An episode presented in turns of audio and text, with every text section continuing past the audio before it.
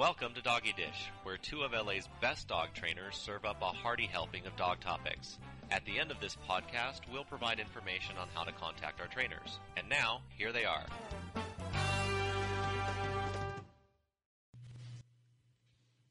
Hi, this is Laura Bourhenne from Animal Attraction Unlimited.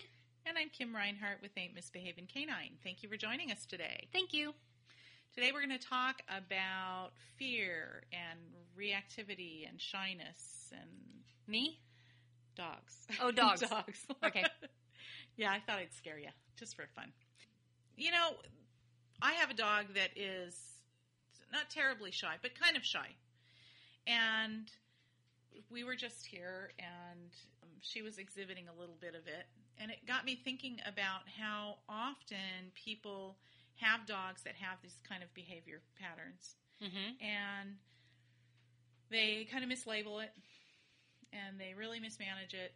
Mhm. And unfortunately, they grow it bigger instead of Instead of trying to help the dog through it, Bringing it they down. start, yeah, they try to correct the dog or do something obnoxious to get the dog out of it. And what they're actually doing is not being supportive of their dog and making the situation worse, making the dog feel like they're on their own to deal with things. Yeah, there's actually a whole lot of ways to make it worse. I mean, you can make it worse by over coddling it. Mhm. You can make it worse by having anxiety. You can make it worse by overhandling and being aggressive. Mhm.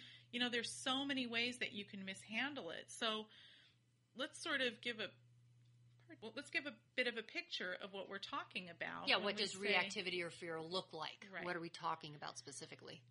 A shy dog, the way I would define a shy dog, is a dog that's a little bit uncomfortable with people moving in too close with them Mhm. or, or other animals moving in too close with them. They just can't take a lot of pressure. So they can't, and when I say pressure, I mean anybody pushing in too far into their space. Now, could a shy dog be a reactive dog? Yes. Could a Mhm. shy dog be a fearful dog? Yes. Yes. Could a dog, shy dog be a fear aggressive dog? Yes. Yes. But all of those things don't have to exist. Oh, you were answering your own questions? okay, sorry. I thought I was supposed to jump in there somewhere. No, I kind of liked the chorus we had going there. anyway, but but do are all of those things the same? No, they aren't. Shyness can exist all by itself. You can have a shy dog that's not aggressive, or sh- or not fear Yes. aggressive. Yes. You can have My a first sh- dog was like that. you can have a shy dog that's not terribly reactive. Mm-hmm. My first Um, dog was like that. Yeah, so you and you can have a shy dog that's not fearful. You can have a dog that's just a little uncomfortable, but it's not necessarily from a place of fear. They're just maybe not a dog that's inclined to go out and seek out a lot of attention. Right. That they would just rather everybody just keep walking by. They don't go looking for, they don't solicit for attention. But they aren't necessarily rattled by it either. Right. So there's a whole lot of things to look at. But one of the things that happens is that people will are very quick to label something. I think what they think they see. So recently I talked to a friend of mine who has a friend who lives out of state. She's got a dog that it sounds like is shy and reactive. Mm-hmm. And when she was telling me about the dog, she said the dog is fear aggressive. And I said, okay. And how did we ascertain that it's fear aggressive? What what were the Right. criteria that we used to decide that the dog was fear aggressive? And she said, well, you know, I don't really know, but she took it to a trainer at a very well known um, Chain store. chain store, yes, who had decided that the dog was fear aggressive. And And um, how did they handle that? Well, I know one of uh, for sure. I know that one of the things that she told me was that they were doing the little shh and poking the dog. So here is- the dog is, wait, so let me picture this. Here the dog is looking at something that is obviously causing him to be nervous. worrying to him. Yes. And probably has his back to his owner because he wants to keep his eye on whatever is making him nervous. And then his owner is poking him in the side and going, and making yeah so now the dog has to look over his shoulder as well as keep his eye on whatever's in front of him. right. And I think most people who have watched um, TV shows have seen that kind of thing on television. A lot of trainers that have seen that on television have really bad things to say about it or or find it worrying. Because I think that if I were to take a person and put them in a situation where they had anxiety about something, and then I were to walk like you face me them- towards a tarantula, yeah something that's and I'm really nervous and trying to keep an eye on where the tarantula is moving, and then somebody comes up behind me and goes and pokes me in the shoulder. and pokes you and makes a startling noise. I don't think it's really going to help you. No, and they'll probably get an elbow in the mouth. It is going to change your focus for a minute, but it's not necessarily going to help you handle that situation. And it's not going to make me trust that, that person. Right. So, first of all, the dog that she described to me seemed to me less fear aggressive and more shy Mm-hmm. and worried. Definitely some some apprehension, okay? And reactive. Yeah. So what he was doing was he was barking.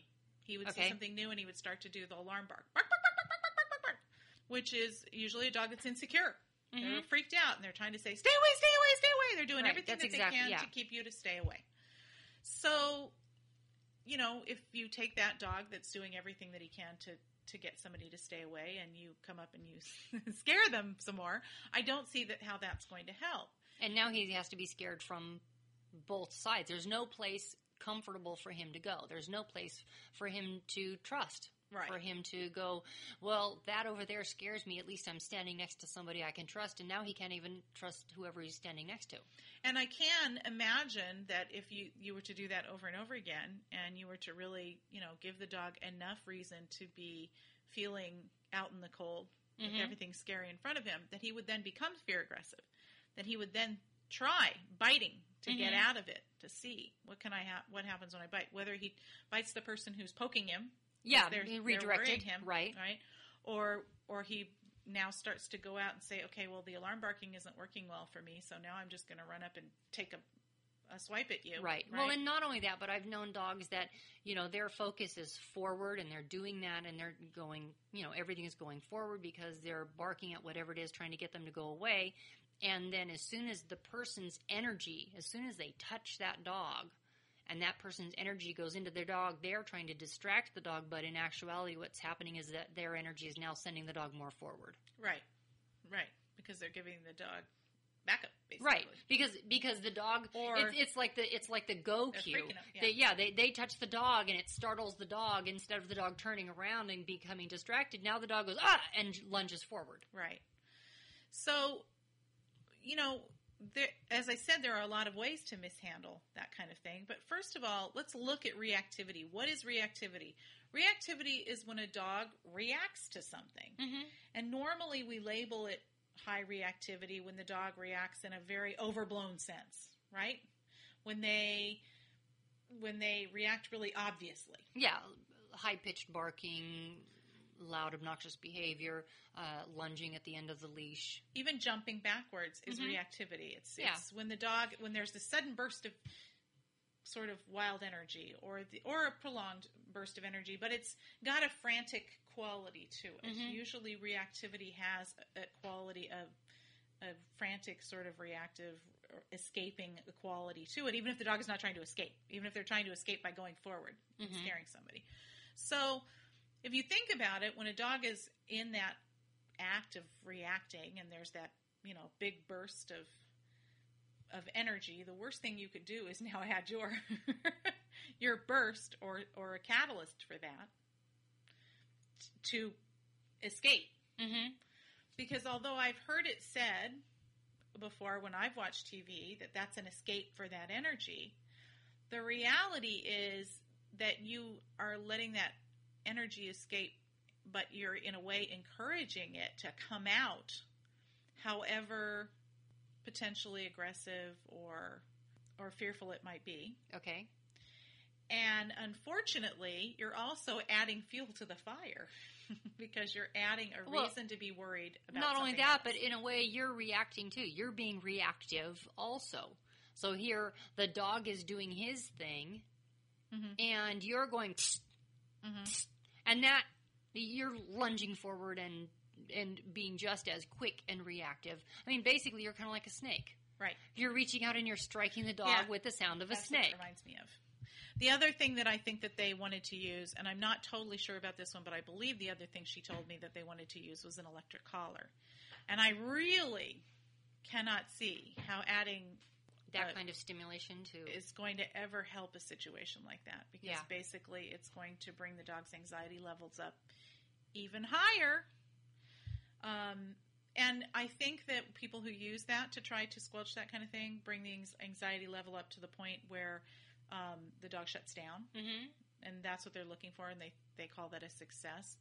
Um, but unfortunately, shutting down is not necessarily, The same thing as fixing the problem. yeah, it's not the antidote to high energy. Shutting down is just temporarily putting a lid on it. It's suppressing the behavior, and that behavior is either going to come back later with more gusto, Mm-hmm. more vengeance, or it's going to come out in some other form. Right. So another reason that a lot of times this becomes a problem is because the people who are soliciting attention from the dog don't realize that the dog is telling them don't do that. Yes, the dog is saying there's a problem here, and what they should be doing is saying, "Oh, there's a problem here. Let's fix it. Let's see how we can fix it." Well, that's the owner. But the people uh, people who approach a dog, a lot of very well-meaning people, I've had this happen a million times. They'll have it. I'll, be working with a dog that's got some shine issues, shyness issues, and they'll come in and they'll think, well, if I'm really, really friendly, that'll help the dog feel better. Yeah, Unfortunately, what it helps the dog feel is a lot of pressure. right. Because when people try to be friendly, they stare at the dog in the face, they lean over, they bend down, they stick their hand out. they push themselves further into the Here, dog's let's let him smell my hand first, as if he didn't smell you from 30 or 50 feet away. He Well- smelled you from 30 or 50 feet away. You don't have to stick your hand in his face for him to be able to smell you. And the dog is saying, back off, back off, back off, please back off. And you're pushing further into their space. Even if they're not reactively barking, a dog that is shrinking back and trying to pull away Mhm. and hide and do that whole thing, when you bring up your efforts to be friendly, but you're focusing all your attention directly on the dog, you're doing exactly what scares the dog to death. Mm-hmm. Because they want you to ignore them. Mm-hmm. That's what they want. They want to be left alone. They want Right. you to ignore them. They want to be invisible. Have you ever been, you know, for this could resonate with some people. Have you ever gone to a party where you weren't that comfortable and you just wished to be invisible? Me? Yeah, me too. I've been there. I, I mean, I don't think everybody feels that, but there are certainly usually anybody knows someone who has felt that way Mhm. at some point. They just wanted to be invisible. Mm-hmm. And the worst thing that people can do for you when you're in that place of wanting to shrink back and be invisible is really shine a spotlight on Right. you. Right. You send 10 people over to the corner to talk to me, and I'm going to shoot you later. Seriously. But we have we have a mutual friend who uh, had his dogs at an agility competition, Mhm. and one of them was in an exercise pen, and he went to run one of his dogs and came back, and there's this man leaning into the exercise pen, leaning over, trying to pet his dog, who was curled up in the farthest corner, trying to do everything she can to get this man to go away. I mean, she's not being overtly reactive, but all of her body language says, "Please go away," and the man is trying to pet her. Right. And so our friend says, What are you doing? Oh, I'm trying to pet the dog. And he says, Can't you see that she doesn't want you to pet her? She's doing everything she can to keep you from petting her. And he, oh, but I just want to pet her. Right. Well, and I think that a lot of times people think they're doing good. They think, oh, well, it's because the dog doesn't understand I'm a friendly stranger. Oh, every dog likes me. Yes, so they if they just understand my intention, they'll be okay. That isn't necessarily so. Some for some dogs, just as for some people, I just want to be left alone. I don't Mhm. want to be left alone by you per se. I just want to be left alone. Mhm. I just don't want strangers coming into my my realm right now. Now, as an owner, I want to work on that and I want to try to bring that dog out of the shell. And that's my job. My Yes. job is to try to fix that problem. Right, because But as but as a passerby observer, my job isn't to fix your dog. My dog is to be respectful and not make the problem worse. Right. So, from uh, an owner standpoint, if you have a dog like this, then you need to help fix it. But also, if you're out and about and you see a dog that's shy, try to do everything you can not to. Pressure it. Exactly. To put any pressure on it. And pressure can be talking to the dog, it can be eye contact, it can be pushing into the dog's space. I mean, we used the extreme examples of somebody coming in and reaching over an X pen and trying to touch that dog. But sometimes pressure can just be standing there staring at the dog. Staring and staring and staring and staring at the dog. If the dog is really uncomfortable, sometimes the kindest thing you can do is look away. Right. I mean, I've had dogs that I've been working with that it are reactive on the street, and mm-hmm. it's coming from a place of fear. And so we're trying to work on it. And somebody's walking by, like even across the street or someplace else in the park, and they're walking twenty or thirty feet away, and the dog is reacting, and we're trying to work on it, and the person stops Right. and watches. right. And you're going, can't you see that you are the problem? Well, and I don't think they can. And I think it's really easy to get upset. And I've also gotten irritated. But the truth is, I don't think that they can. I think that people want to help. And I think, and I'm hoping that with sending this out there, that we can just reach a few more people and make them realize it's actually not helpful. It's actually counterproductive. When you put that kind of pressure on the dog, you're doing the exact opposite of what the dog is asking you to do. It's not because they don't understand you're not friendly. It's because they don't want to be friendly with you. Mm-hmm. So now that's the owner's job to work with that, not yours. I've taken dogs before that were shy and and or I've gone to places where people have had shy dogs and we've been in the midst of maybe an agility trial where there are a lot of people around that are quote dog people Uh huh. and they all want to help Mm-hmm. and they all do what they believe is going to help. And unfortunately, even though the dog is sending out signals, this isn't helping. No. You're freaking me out here. They keep pushing in, and and what they need to do is cut the dog some slack and give it some respectful distance. If I'm working with a dog that is shy, one of the places that I want to go to is a place where there are people and none of them care about the dog. No, none of them are even vaguely interested in the dog. Right. Because if I can get into a place where there's some people milling about, doing their own thing, not acting aggressive, not yelling, and not focusing attention on that dog, I can really make progress on helping that dog Right. around people. I can make serious progress with helping that dog around people. Hard thing is, you take a dog like that, and then you have to try to back people off without insulting them. Why? because you don't want to insult people because they they mean well. That's They why. do. They because do. you know what? They because you have to look deeper than just what they're doing and how annoying it is, and you have to look at the fact that you know they have good hearts and they're trying what they feel is going to work, and they Yeah. don't understand. Yeah. And so then what you need to do is make the best of that situation. Right. And either either they're trying to help or they're fascinated by what's going on. And I think that's it a lot that they don't realize that they are the cause. That they're just Right. watching the dog react and either wondering how I'm going to get the dog out of it. Right. You know, how how is she going to fix this or wow, look at that dog barking. I wonder why he's barking. I Right. wonder why he's screaming at the top of his lungs. I wonder why he's lunging. Oh, that's really interesting behavior. I wonder what's causing it. When the dog is obviously focused on them, but they just don't it's just not clicking.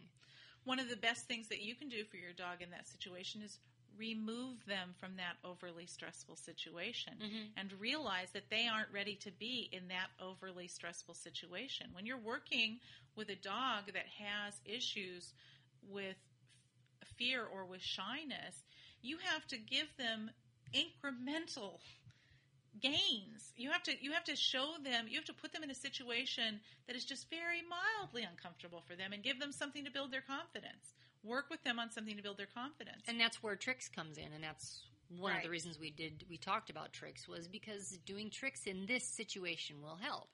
but not taking them to a place that's overstimulating to right. them because I think that that's probably what I see is that uh, the other They throw that- them into the deep end. Yes. The other thing that this lady was telling me was they tried two things with this dog. One of them was they tried everybody that came up to the dog, she tried having the or the people give the dog food. Right. And I said to her, "Okay, except the problem here is the dog takes the food." And now the person is standing there staring at the Even dog, closer. and the dog's in very close proximity to the person. Right. As soon as that food is swallowed, the dog's going, "Wait, you're way in Too further close. than I wanted you to be." And right. and can create a dog that then does what you, you consider to be unpredictable because you've taught the dog not to growl. Look, come in. See, your nose is Right. telling you there's something really He likes here. the person because he took the food from them. But it wasn't about liking the person. No, it was about getting the food. Yeah, and now the dog is in is in really too close to the like you said, really too close to the person, and now they can't back away And the because person, they're not going to turn their back on the person. and the person tends to be focusing every bit of their attention directly on the dog. right. So that can be really difficult. A, a variation on that that I teach is I will have people come up and have that goodie and talk to me. Never look at the dog. Talk to me and have that goodie and really be waving that goodie around. Have it be something that really smells good. And just for a split second, look at the dog, look away, and throw the food at the same time they look, and then turn around and walk away. Right. And then they've removed the pressure, and the dog goes, Oh, okay. After a few times of this, the dog starts to say, Okay, looking at me might be a good thing. Now, after a while, the people walk up and they're like, Are you ever going to look over here? Look at me, please, Come please. on, look at me. Please yeah, are you ever going to look at me? And then you have to make sure that the look is just a glance. It's not a hard quick stare. glance. No, a quick glance. Toss the food, turn around and walk away. Right. turn around and walk away. And so what happens is then we start working on getting a slightly longer look or a slightly longer time standing there. Right. Or we start working on getting the dog to get slightly closer before they look. Right. And we start doing these things using small changes. Right. to- And somebody that you can instruct because a lot of people who think that they're doing the right thing, they may do it a couple times right and then once the dog is going is begging, please They look at me, right. then they hold out the food, the dog takes it and they try to pet the dog. And they think they know what the dog That- needs next. Yeah. Right. And they don't realize that there is a there is a reason for everything that we're doing and that all the steps are every bit as important as the end product.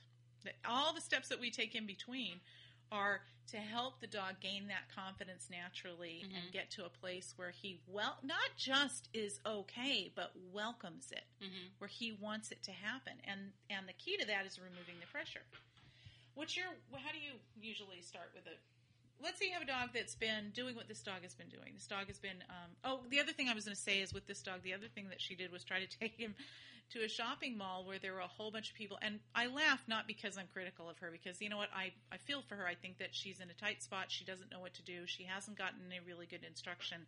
And she's doing everything that she can think of to do. Unfortunately taking him to a shopping mall where there are tons of people is exactly what's going to work against her Right. because she has no control over the people. She has no control over what happens, what kind of moves they make, how loud a noise they make, what you know, how much attention they focus on the dog, any of those things. So hopefully we're going to talk and I'm going to help her through this problem, but but these are some of the things that I'm hoping that if people listen to, they'll realize these are mistakes and there's a reason that they're mistakes. So what is your way? What's your principal way of dealing with Well, s- mm, well, it depends on, like it depends on the dog. A dog this is a who's doing the medium-sized dog. Barking. Okay.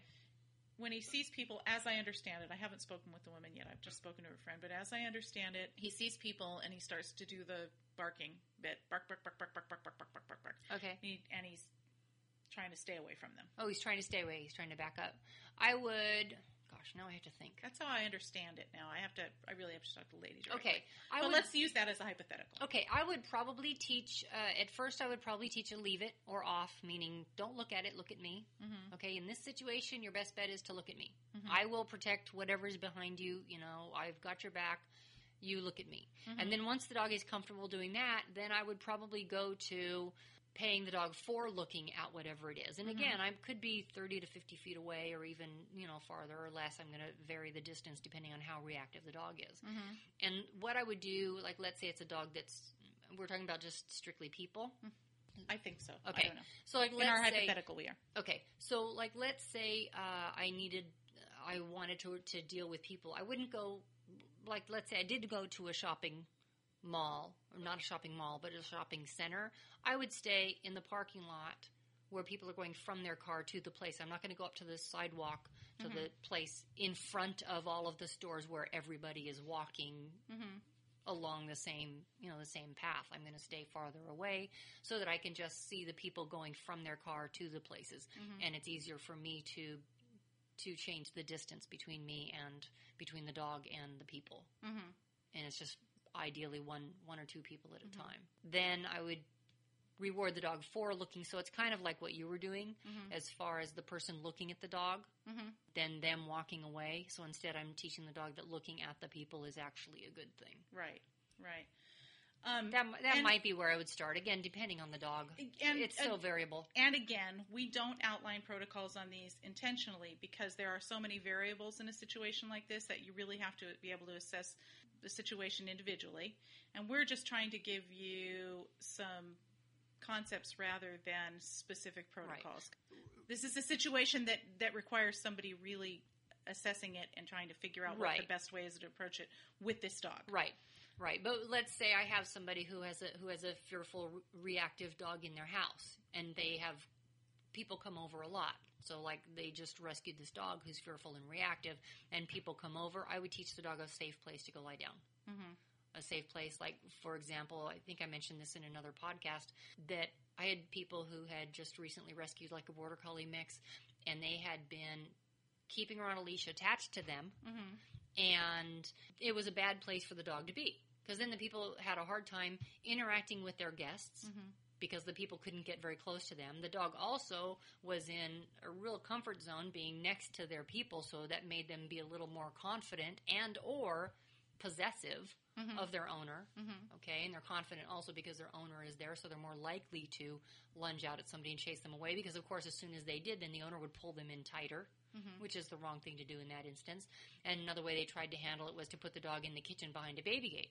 Well, if people, if they have guests over and the people want to come and go through the kitchen to get food or drinks, then they would have to go through the dog to do Mhm. it. And so here now the dog feels trapped in the kitchen because they can't go because she couldn't go anyplace. So what we did was we they had this landing on the stairs where she could see the people. It was out of the way. Nobody had any reason to walk that close to the landing because from the living room to the kitchen is where most of the people you talked about this. where the path right where the path went so she could be up on the landing where they put a baby gate at the landing so that she had the landing or she could go further up the stairs Right. so that then every every time if she like let's say she got reactive they would then go up and take her up the stairs farther Right. to teach her if you get uncomfortable don't get reactive just go up the stairs Right. and then we went from that to whenever somebody walks by they started sending people just walking past there not towards her but walking past like on a diagonal not looking at her mm-hmm. and chucking a piece of food up onto the landing Right. Right. so that it got to be so she was in a safe place people weren't coming at her If you're going to use food, I think the thing to remember is this that you don't want to use food and pressure. And I think that's the problem with using food. I think that a lot of times people want the person to feed the dog. They want the person who scares the dog to feed the dog. Right. And I understand the theory there. The theory is look, they aren't so bad, they have good stuff. But unfortunately, what happens is all the things that make the dog uncomfortable tend to come as a package deal with whatever that one good tidbit or morsel is. And unless you can carefully control how the people interact with the dog, it can cause as much harm as good. Because just because they eat something good doesn't mean that they don't have all those same reactions. To right and not only that but then you can cre- you can create a response to just the smell of that type of food so like let's say the dog really really really loves hot dogs and so you start using hot dogs for this and it still puts the dog in an uncomfortable position then from then you continue to try to use hot dog and you could elicit that response just from the hot dog Yeah. Well, I actually think we're kind of coming to the end of our time here, but we do have some more to say on this. So maybe we will continue this in a part two. What do you think? yeah All maybe right. a shorter one but yeah Okay. So for now, this is Kim Reinhart of Ain't Misbehaving Canine. and laura bourhenne from animal attraction unlimited thank you once again for joining us See you soon.